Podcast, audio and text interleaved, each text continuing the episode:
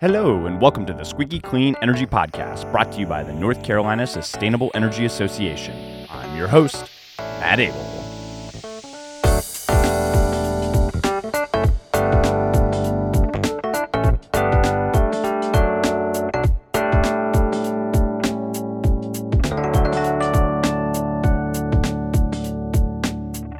Squeaky Clean listeners. Welcome to the 97th episode of the Squeaky Clean Energy Podcast, where we bring you the latest in North Carolina clean energy news, policy, and more every two weeks. On today's episode, with more than 2 gigawatts of renewable energy projects stuck in the interconnection queue across the country, the nation's electricity regulatory body sets out to clear that backlog and accelerate the clean energy transition. But before that conversation, a few short updates.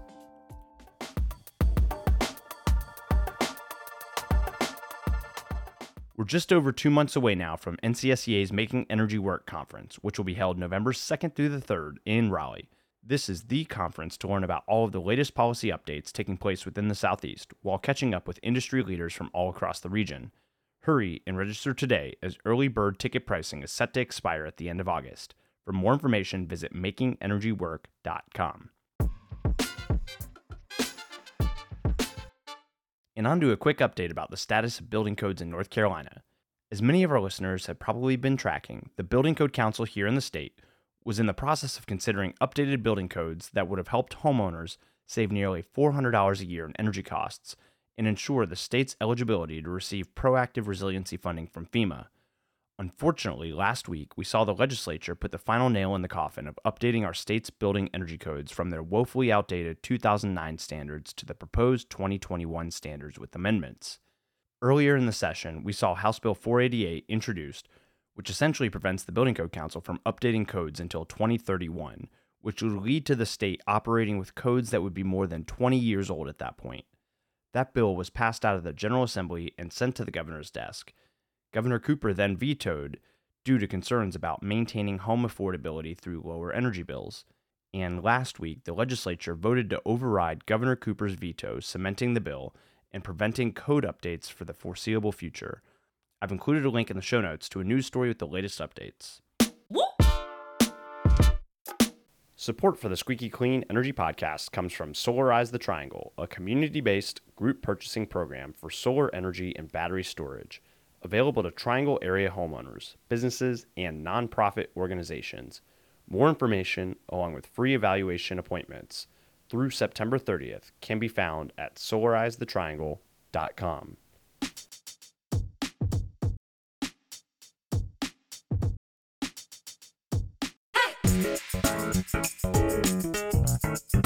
Clean energy. clean, clean Energy. Our guest today on the podcast leads Advanced Energy United's engagement on wholesale markets and serves as a technical and strategic expert across multiple initiatives for the organization. She also leads the Advanced Energy Buyers Group, a coalition of leading companies working to expand their use of advanced energy. Prior to joining Advanced Energy United, our guest worked at Altenex LLC, now Edison Energy, helping companies with renewable energy procurement. Ladies and gentlemen, please welcome Caitlin Marquis to the Squeaky Clean Energy Podcast. Caitlin, welcome to the podcast. Thanks, Matt. Glad to be here. So, to get us started, can you tell us a little bit more about Advance Energy United and how your organization is involved in clean energy related issues all across the country? Yeah, so Advanced Energy United is a national industry association, and our mission and purpose is to support the transition to 100% clean economy by engaging on energy policy our membership is really broad. It includes utility scale, wind, solar, and storage, distributed energy resources, electric vehicles, demand response, energy efficiency, smart grid, and grid enhancing technologies, enabling software. So, really, a wide range of companies that are all united in this vision of a clean grid and a clean economy.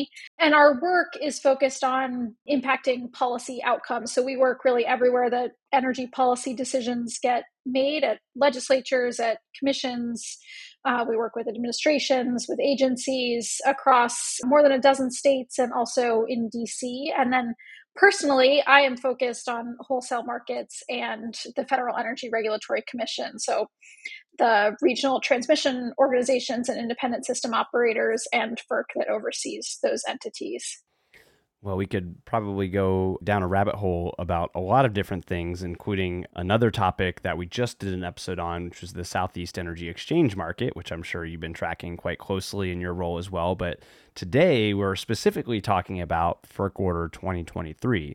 So at the end of July, we saw FERC issue this order set to transform interconnection for renewable projects across the country. Uh, at a high level, can you lay out what this order is about and why it's been getting so much attention lately? Yeah, well, so this, like you said, it's a it's an order that impacts the interconnection of new projects that are looking to connect to the grid.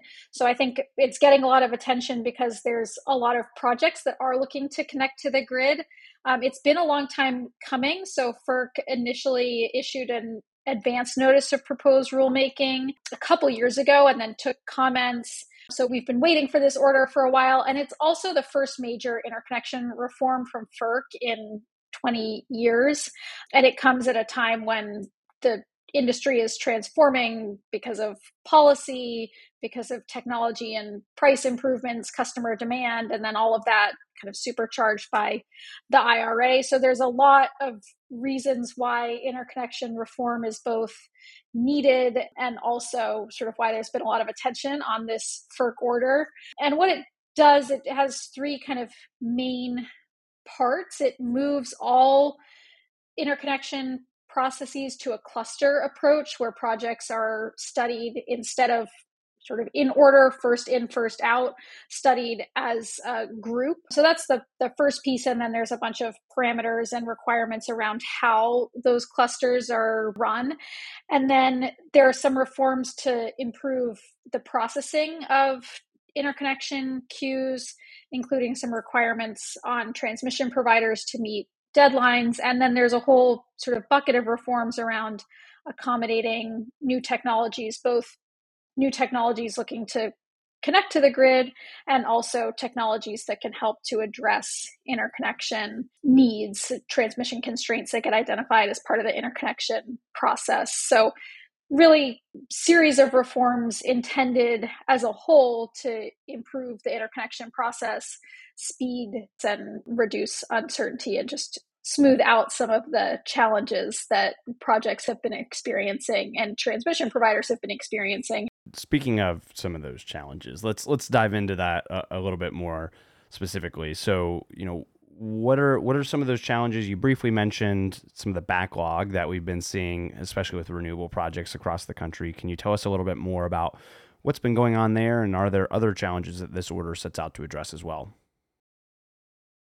Yeah so interconnection is probably one of the biggest challenges that our members that are project developers raise as a as an issue for them for getting projects built. There's over two gigawatts of projects stuck in interconnection queues across the country. Those are mostly clean renewable energy and storage and hybrid projects. Some regions are sort of doing a little bit better than others, but I think probably nowhere is the interconnection process really working well. So you have these huge backlogs, and you also have costs to interconnect, and the time to interconnect has been increasing. Again, really across the country, there's great research from Lawrence Berkeley National Lab on queues across the country. They dug into the data, how projects have been moving through, and the time to get projects through the queue has increased from less than two years, um, not that long ago, to five years in some places. And the costs of interconnecting projects is also increasing, which obviously has an impact on the ability of renewable and storage project developers to get projects online. Efficiency introduces a lot of uncertainty that also increases costs. So that's important for meeting clean energy decarbonization targets, but it's also important for healthy competition, facilitating market entry and exit that's efficient, affordability, given the improvements in cost and performance of advanced energy technologies, but also just improving the efficiency and cost effectiveness of the interconnection process has follow on effects for ultimate consumers. And then also reliability, just ensuring resource adequacy and making sure that there are enough resources connecting to the grid. If you don't have an interconnection process that's working properly, it, it becomes really a reliability challenge as well. So all of these backlogs are hugely problematic and and seem to be getting worse kind of across the country and so this this reform really comes at a critical time when there's there's really a need to improve the interconnection process. There was actually a report recently released by the North Carolina Utilities Commission that had shown some projects that were that recently had received interconnection approval had been waiting in the queue for almost eight years. And so it's been a significant issue here in, in North Carolina. Even though we've had our own set of reforms that have, have gone into place, it's still been a pretty prevalent issue. I wonder maybe on the opposite side, in thinking about markets like Texas, for example, where we have seen a lot of renewables deployed over the past couple of years, is there something that they are doing well in that market that's enabled them to deploy faster than in other markets on the interconnection side? Yeah, well, well, one at Texas is a, a little bit of a special case where they are studying projects in a slightly different way um, because of the lack of a capacity market. They are subjecting generally interconnection customers or uh, projects to fewer required network upgrades as part of the interconnection process. So they have a slightly sort of smoother process that does mean that on the other end, projects might have an increased re- risk of curtailment. There's not sufficient transmission capacity to accommodate resources, but there's more of an assumption that you're going to be able to curtail and use some operational tools to make sure that you're not having reliability impacts. But more broadly to the point of you know there's been lots of places where there've been interconnection reforms that have been pursued and approved and implemented and you're still seeing delays in a lot of these places. Like MISO for example has had a cluster process in place for many years and they've iterated and improved on that and still they are facing volumes of projects that they are saying they, they can't handle. So I think we can talk a little bit more about sort of the limitations of, of interconnection reform, but the, the scope of the challenge and the backlog and the need for reform is this is a really important order that makes some really good progress. But to your point, it's a really big challenge and there's almost certainly more work that's going to be needed so let's dive into the nuts and bolts of, of this order specifically and, and talking about what in, in, in practicality, what this cluster study model looks like. And are there components of the order as well that help to distribute transmission upgrade costs amongst the developers that are a party to this this cluster study process? Yeah, so so starting with the cluster study process because that is sort of the, the central reform that FERC is implementing. Although, as we've touched on, some regions and some utilities have already moved to a cluster study process. But there's a there's a series of parameters that you need to consider in moving to a cluster study process and some additional pieces that FERC considered in this reform. So the, the first thing that they did with respect to the the clusters is actually recognize that one of the challenges in the interconnection process is just a lack of information for interconnection customers or projects that are entering the queue. Um, so they require the transmission providers to publicly post some information about the system and to update that as project requests come into the cluster. And then they set a process and timeline around the cluster itself. So it starts with a customer engagement window, there's the cluster study, there's a restudy window, there's the facility study, and then there's the interconnection agreement execution. And FERC sets sort of timelines, expectations, parameters around all of those processes. But but really what it does is takes all of the projects that come in it's an annual window to to enter a cluster and it studies them all together to look at what upgrades are needed and then sets a process for identifying responsibility for shared network upgrades and allocating costs of those network upgrades so that you get away from this serial approach of assigning all of the costs to whichever customer is unlucky enough to be in line when an upgrade is triggered. Doesn't eliminate the possibility of customers dropping out and causing the need for restudies that can cause delays and result in uncertainty at the start of the process, but hopefully just makes the process more efficient and fair. And I think anything that we can do to break down barriers and reduce hurdles to interconnecting and move projects onto the grid faster is is a great win. So while this this addresses some of those those issues around the transmission queue, does the order do anything to address the need for new transmission above and beyond what already exists? I mean, we we all know that there are some real transmission constraints in certain parts of the country that are limiting our ability to interconnect more projects, especially in light of you know the federal administration clean energy goals and various state clean energy goals. Anything a part of this order that addresses new transmission permitting and build out? I think you're hitting on sort of the other piece of the puzzle of of interconnection is and and acting chair Phillips of FERC recognized this the day that the order was released while celebrating, you know, this unanimous decision and, and huge progress on interconnection reform that the next thing that FERC needs to do, and FERC does have a number of reforms sort of teed up around transmission um, planning, cost allocation.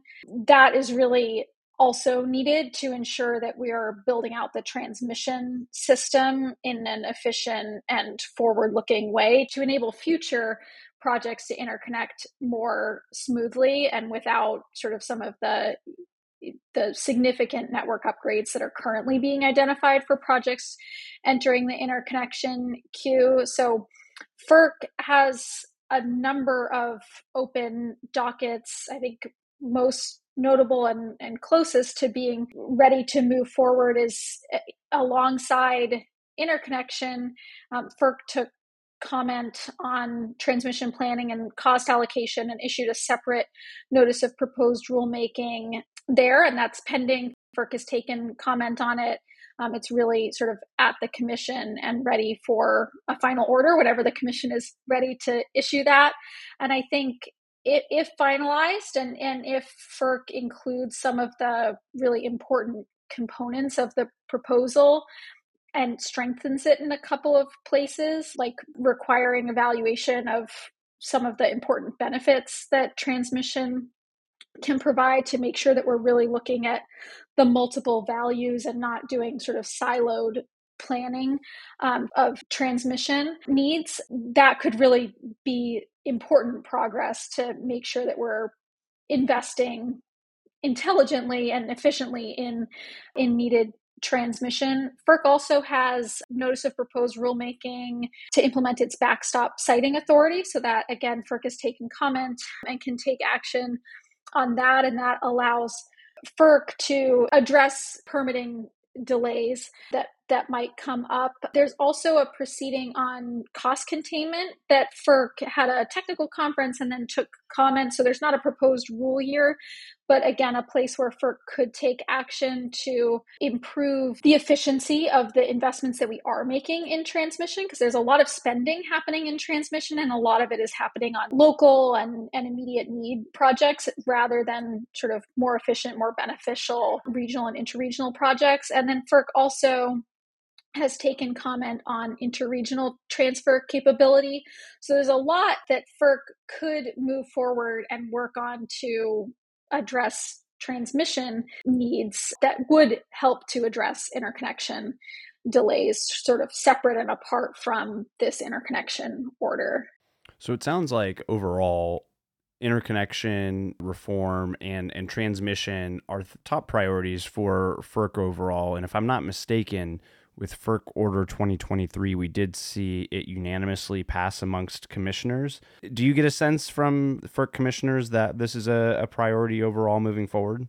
Certainly, it was good to see the commission be able to unanimously support the interconnection rule. I think that really speaks to some of the challenges that we were talking about, sort of the, the need for reform. Clearly, the commission um, was aligned on. I think it remains to be seen on transmission planning and cost allocation where the commission will come out and also what the makeup of the commission will be when it's um, issuing this order. There's an open seat currently, and current Commissioner Danly's term has has expired and, and he's able to stay on through the end of the year, but there could also be a different makeup at the commission when a final order is issued on transmission planning, cost allocation, and when the commission pushes forward some of these other proceedings.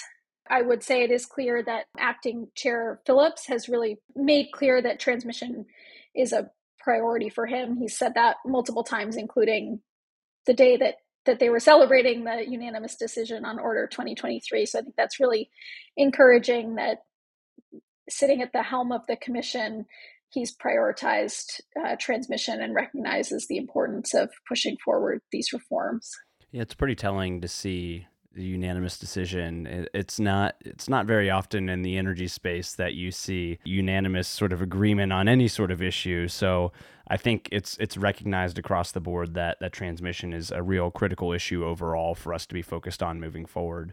So does this order broadly apply to transmission across the country? Or does this apply specifically to interstate projects and or in RTO type territories? The order applies to the FERC jurisdictional interconnection processes, um, which is generally speaking projects connecting to the transmission grid that are not qualifying facilities under PURPA. So, yes, it does apply to the RTOs and ISOs, but it also applies to transmission providers outside of RTO regions.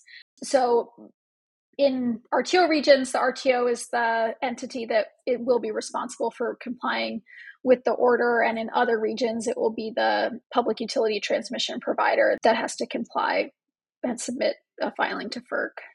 So, speaking of the public utility transmission provider, let's talk a little bit about North Carolina you know, we I think I had mentioned at the the top of the conversation that North Carolina has already moved forward with our own interconnection queue reforms, specifically the the cluster study model. And, and so, how does how does this order from FERC potentially interact with those rules that may already be in place in a Duke territory in North Carolina, for instance?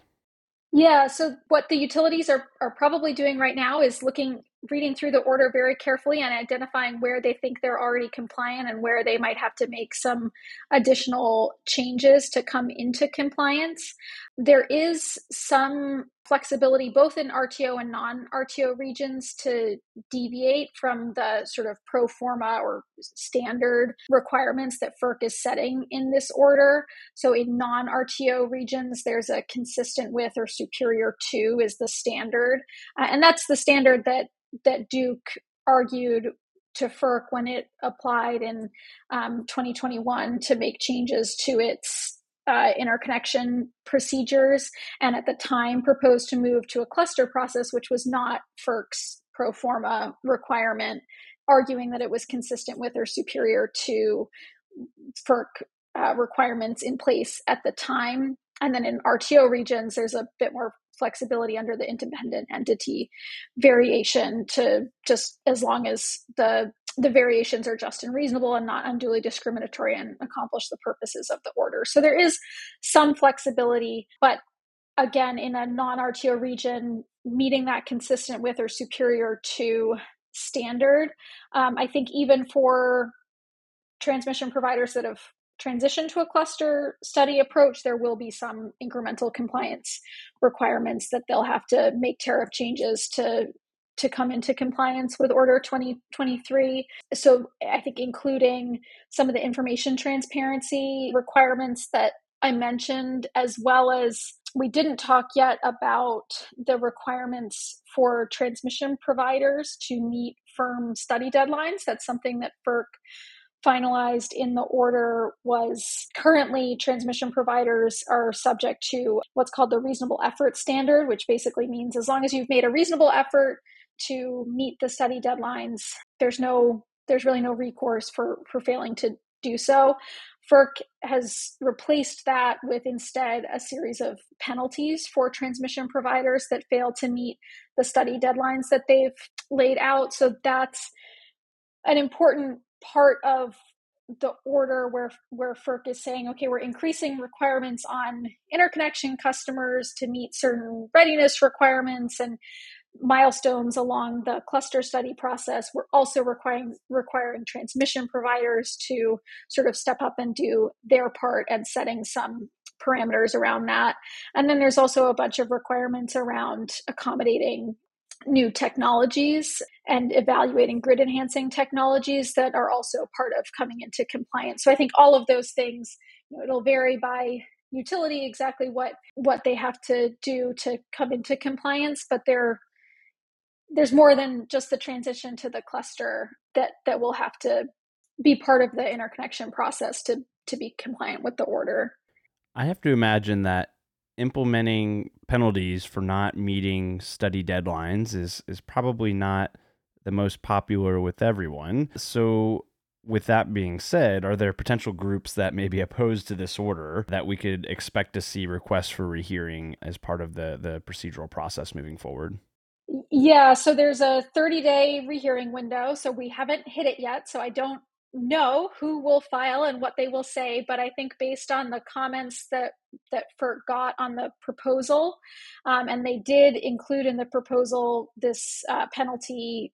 They actually increased it from the p- proposal to the final rule, but based on comments. But they certainly got pushback from transmission providers and from many of the RTOs on this penalty proposal. So that certainly is something that could get challenged on rehearing. And then, and I think, you know, it's a very long order. There's different parts of it that different entities from different perspectives and coming at the interconnection process from from different places will take issue with different parts of the order. So for transmission providers, I would certainly expect the repeal of reasonable efforts is is something based on comments submitted in response to the proposal would be something that that they might be taking issue with.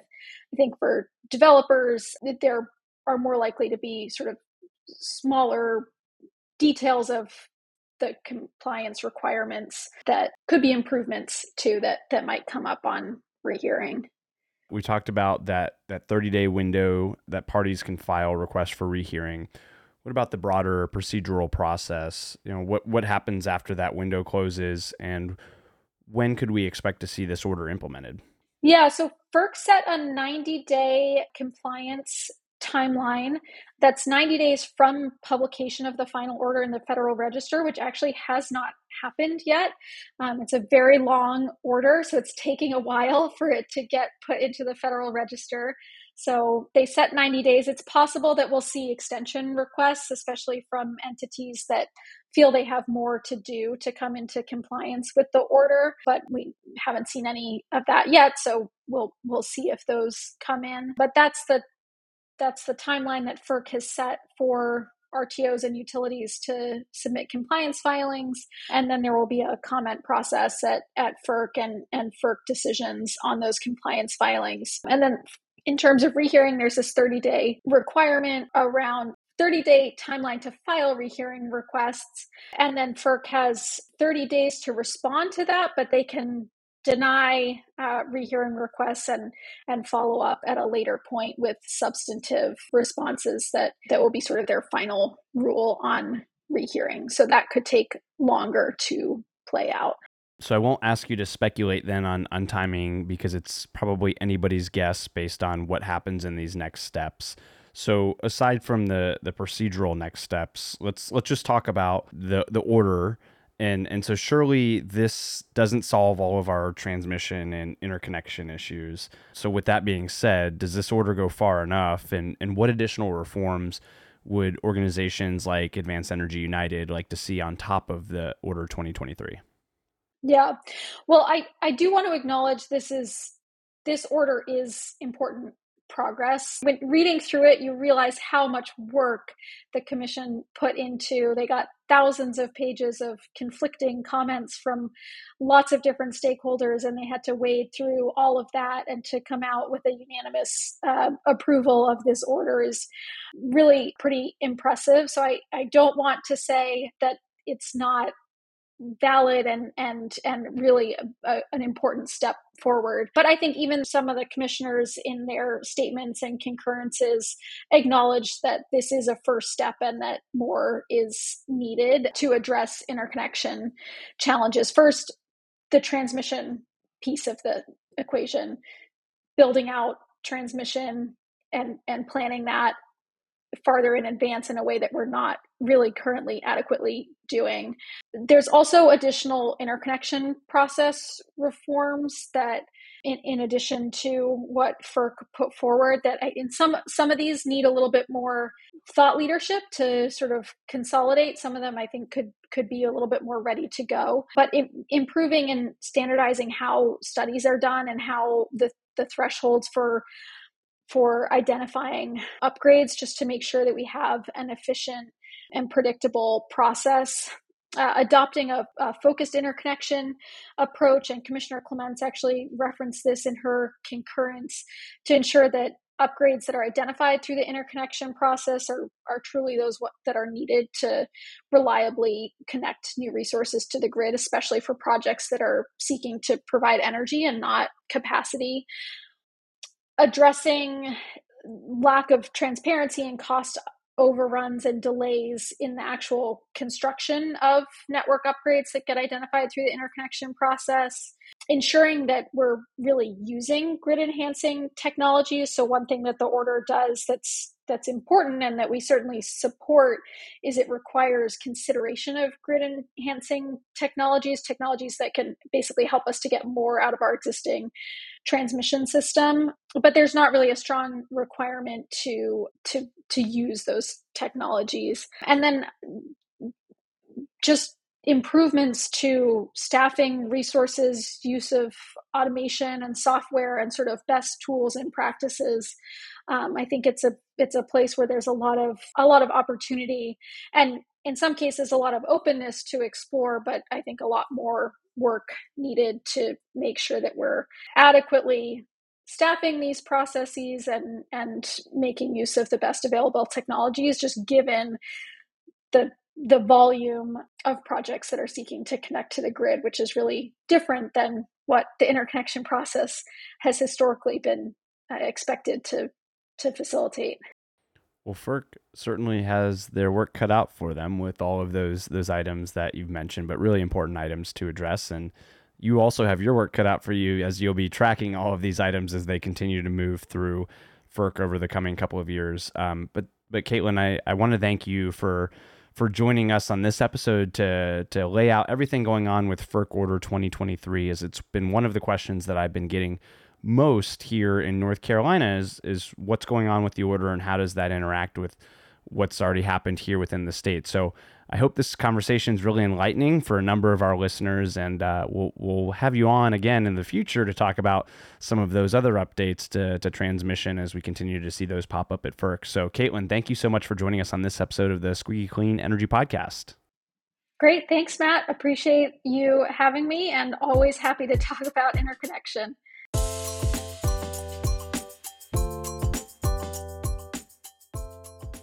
Pending the next steps in the procedural process at FERC, this could be a huge step forward for clean energy projects across the country waiting for interconnection approval. Now, granted, as I mentioned before in the conversation, Duke Energy has already implemented a cluster study model here within North Carolina, and we're still seeing significant delays in interconnection approval, but this does address one of the many hurdles that projects across the country have been dealing with. Obviously, studying impacts of projects on the grid one by one is costly and time consuming, which doesn't serve the public interest of interconnecting more low cost, reliable generation to the grid. Moving to a model in which the utility studies multiple projects at a time can surely help to reduce ratepayer costs and at least help to move projects along quicker than the snail's pace that they're currently proceeding with. Make sure to check out the show notes to see a link to FERC Order 2023, Duke Energy's queue reform, and the report from the North Carolina Utilities Commission on interconnection delays. This episode of the Squeaky Clean Energy Podcast is brought to you by Solarize the Triangle, a community based group purchasing program for solar energy and battery storage. The program now has more than 12 governments participating here in the Triangle area, allowing homeowners from all across the region to participate and see significant savings on the cost of installation via the power of group purchasing. So, if you're interested in installing solar on your home, there's never been a better time. Visit solarizethetriangle.com for more information today. All right, and that's all for today's episode. Have ideas for future episodes or a burning clean energy question you want to see covered? Send me a note at mattabele at energync.org. And if you enjoy the podcast, please consider contributing or sponsoring today to help ensure we can continue to bring you great content like today's episode. Sponsorship opportunities and more can be found at energync.org forward slash the squeaky clean energy podcast. And episode 97 of the Squeaky Clean Energy Podcast is in the books. But before you leave, don't forget to rate, subscribe, and share the podcast on whatever platform you're listening in from. Sharing this podcast with your network and growing the friends of the pod helps us get just a little bit closer to our shared vision of a clean energy economy for North Carolina. All right, that's it. See y'all later.